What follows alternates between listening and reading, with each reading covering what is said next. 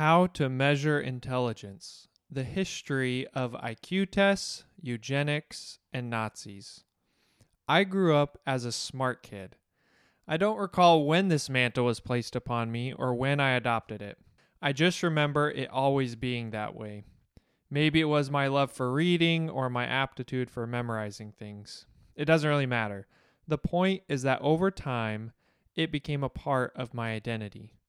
As I've gotten older, it's a part of my identity that I have carefully tried to remove. I didn't try to become dumb, I've simply tried to remove the label of smart. Sometimes that process went wrong, and sometimes it produced unexpected fruit. One of the things it brought about was a fascination with intelligence. Intelligence is hard to define and even more difficult to quantify. The root of the word means to understand but understanding can be applied to a myriad of areas. Early attempts to quantify intelligence led to eight groupings musical, mathematical, linguistic, naturalist, intrapersonal, intrapersonal, spatial, and kinesthetic. Later experts attempted to simplify the buckets to just three analytical, creative, and practical. Today, you will often hear phrases like emotional intelligence or social intelligence. Others will tout street smarts over book smarts. Just as difficult as defining or measuring intelligence is determining where intelligence originates. Some argue you were born smart, while others claim you are a product of your environment. It's the classic nature versus nurture debate. Understanding how we understand things is complicated, and the history of studying intelligence is even more so. The origins of IQ tests. The first modern studies of human intelligence were ironically unintelligent. A man by the name of Samuel George Morton, who lived in the 1800s, believed that cranial capacity, or how big someone's head was, could be used to determine intelligence. He collected hundreds of skulls from around the world to conduct his tests. Instead of believing in just one human race, he believed there were many races of humans he conveniently found that the skulls of Caucasians, his own race, were the largest. Over a hundred years after Morton, the fascinating book, The Mismeasure of Man by Stephen Gould, proved many of Morton's results were fabricated. After Morton came a statistician by the name of Francis Galton. Galton believed in eugenics, the belief that selective breeding should be used to produce humans with so called desirable characteristics. He began to theorize about human intelligence through that lens. He extrapolated Darwinian principles to hypothesize that intelligence was largely hereditary. He conducted various tests to prove this, but was unsuccessful, and he later abandoned the research.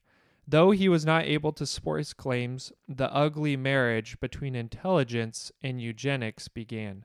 A few decades later, at the beginning of the 20th century, Alfred Binet and Theodore Simon created the Binet Simon test. It would become the foundation for many IQ tests down the road. The score of the test revealed a child's supposed mental age, it was meant for identifying school children who were struggling to perform the same tasks as their peers. Binet himself believed that intelligence was multifaceted and should be studied using qualitative, not quantitative measures. One of his contemporaries, Charles Spearman, believed the opposite. A fan of the eugenicist Galton, Spearman created the first factor analysis of correlations between the various IQ tests. Essentially, he thought intelligence could be boiled down to a single variable he called the G factor, a real one ring to rule them all situation. The stage was set. Many built upon the Binet Simon test, originally intended to measure the development of children, to create IQ tests for adults. Eugenics was gaining popularity at the same time. IQ tests went from theory to dark practice as the 20th century rolled on. Eugenics and Nazi application of IQ tests. The United States government used IQ tests to select officers during World War I recruitment. These tests were fraught with the bias of their eugenic leaning creators. Both the Carnegie and Rockefeller families provided funding for the initiative.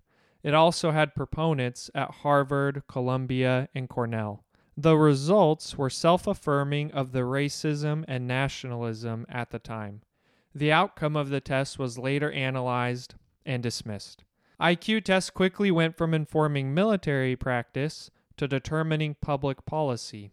In 1924, the state of Virginia passed a law on the forced sterilization of individuals, mostly women, with low IQ scores. The decision was upheld by the Supreme Court of the United States. In total, more than 60,000 people were sterilized in the first half of the 20th century in the name of eugenics. More than a third of that number lived in California, and once again, the majority were poor women.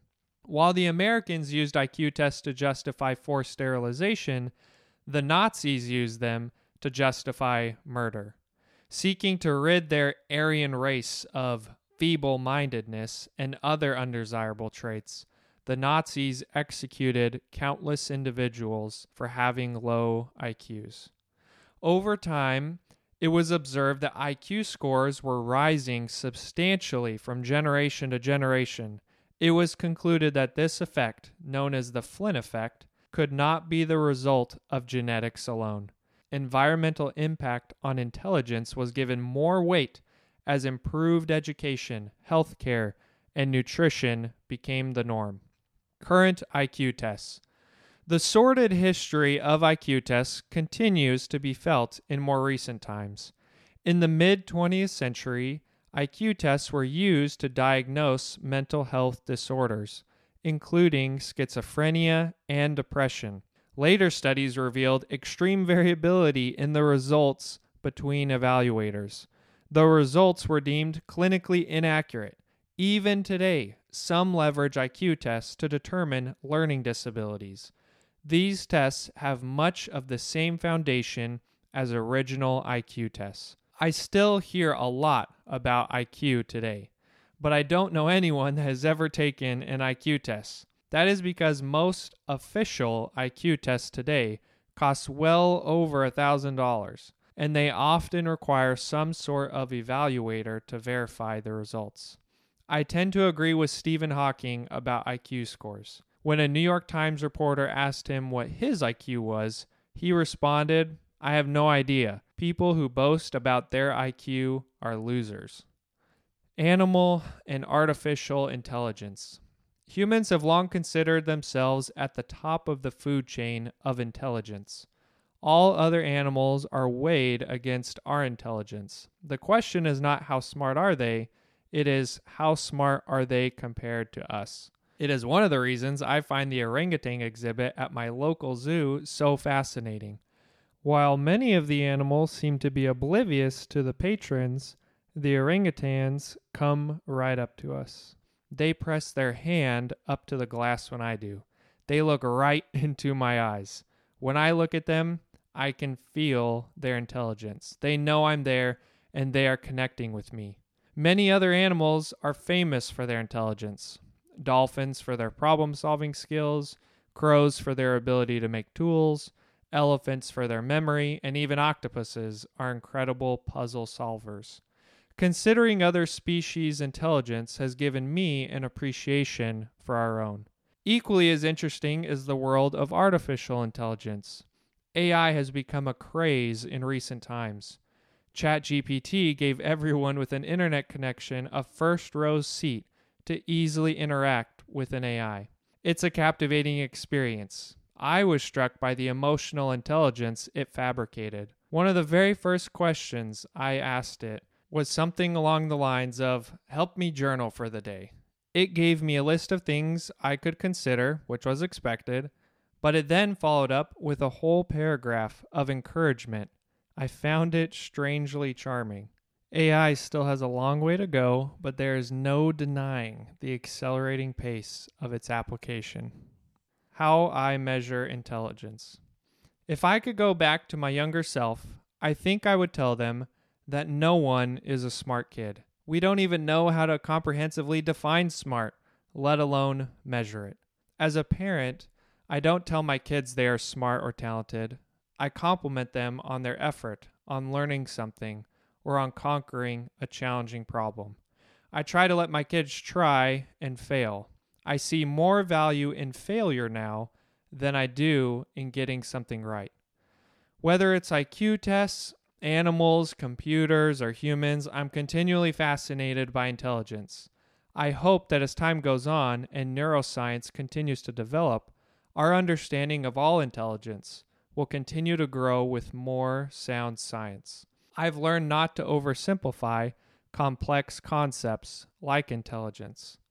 It isn't a sliding scale, it's all relative and infinitely nuanced. No one is smart. It is too definitive of a stance to take on such an incredibly complex topic. I now measure intelligence by not measuring intelligence. Humans are complicated. The brain is complicated. Intelligence is complicated.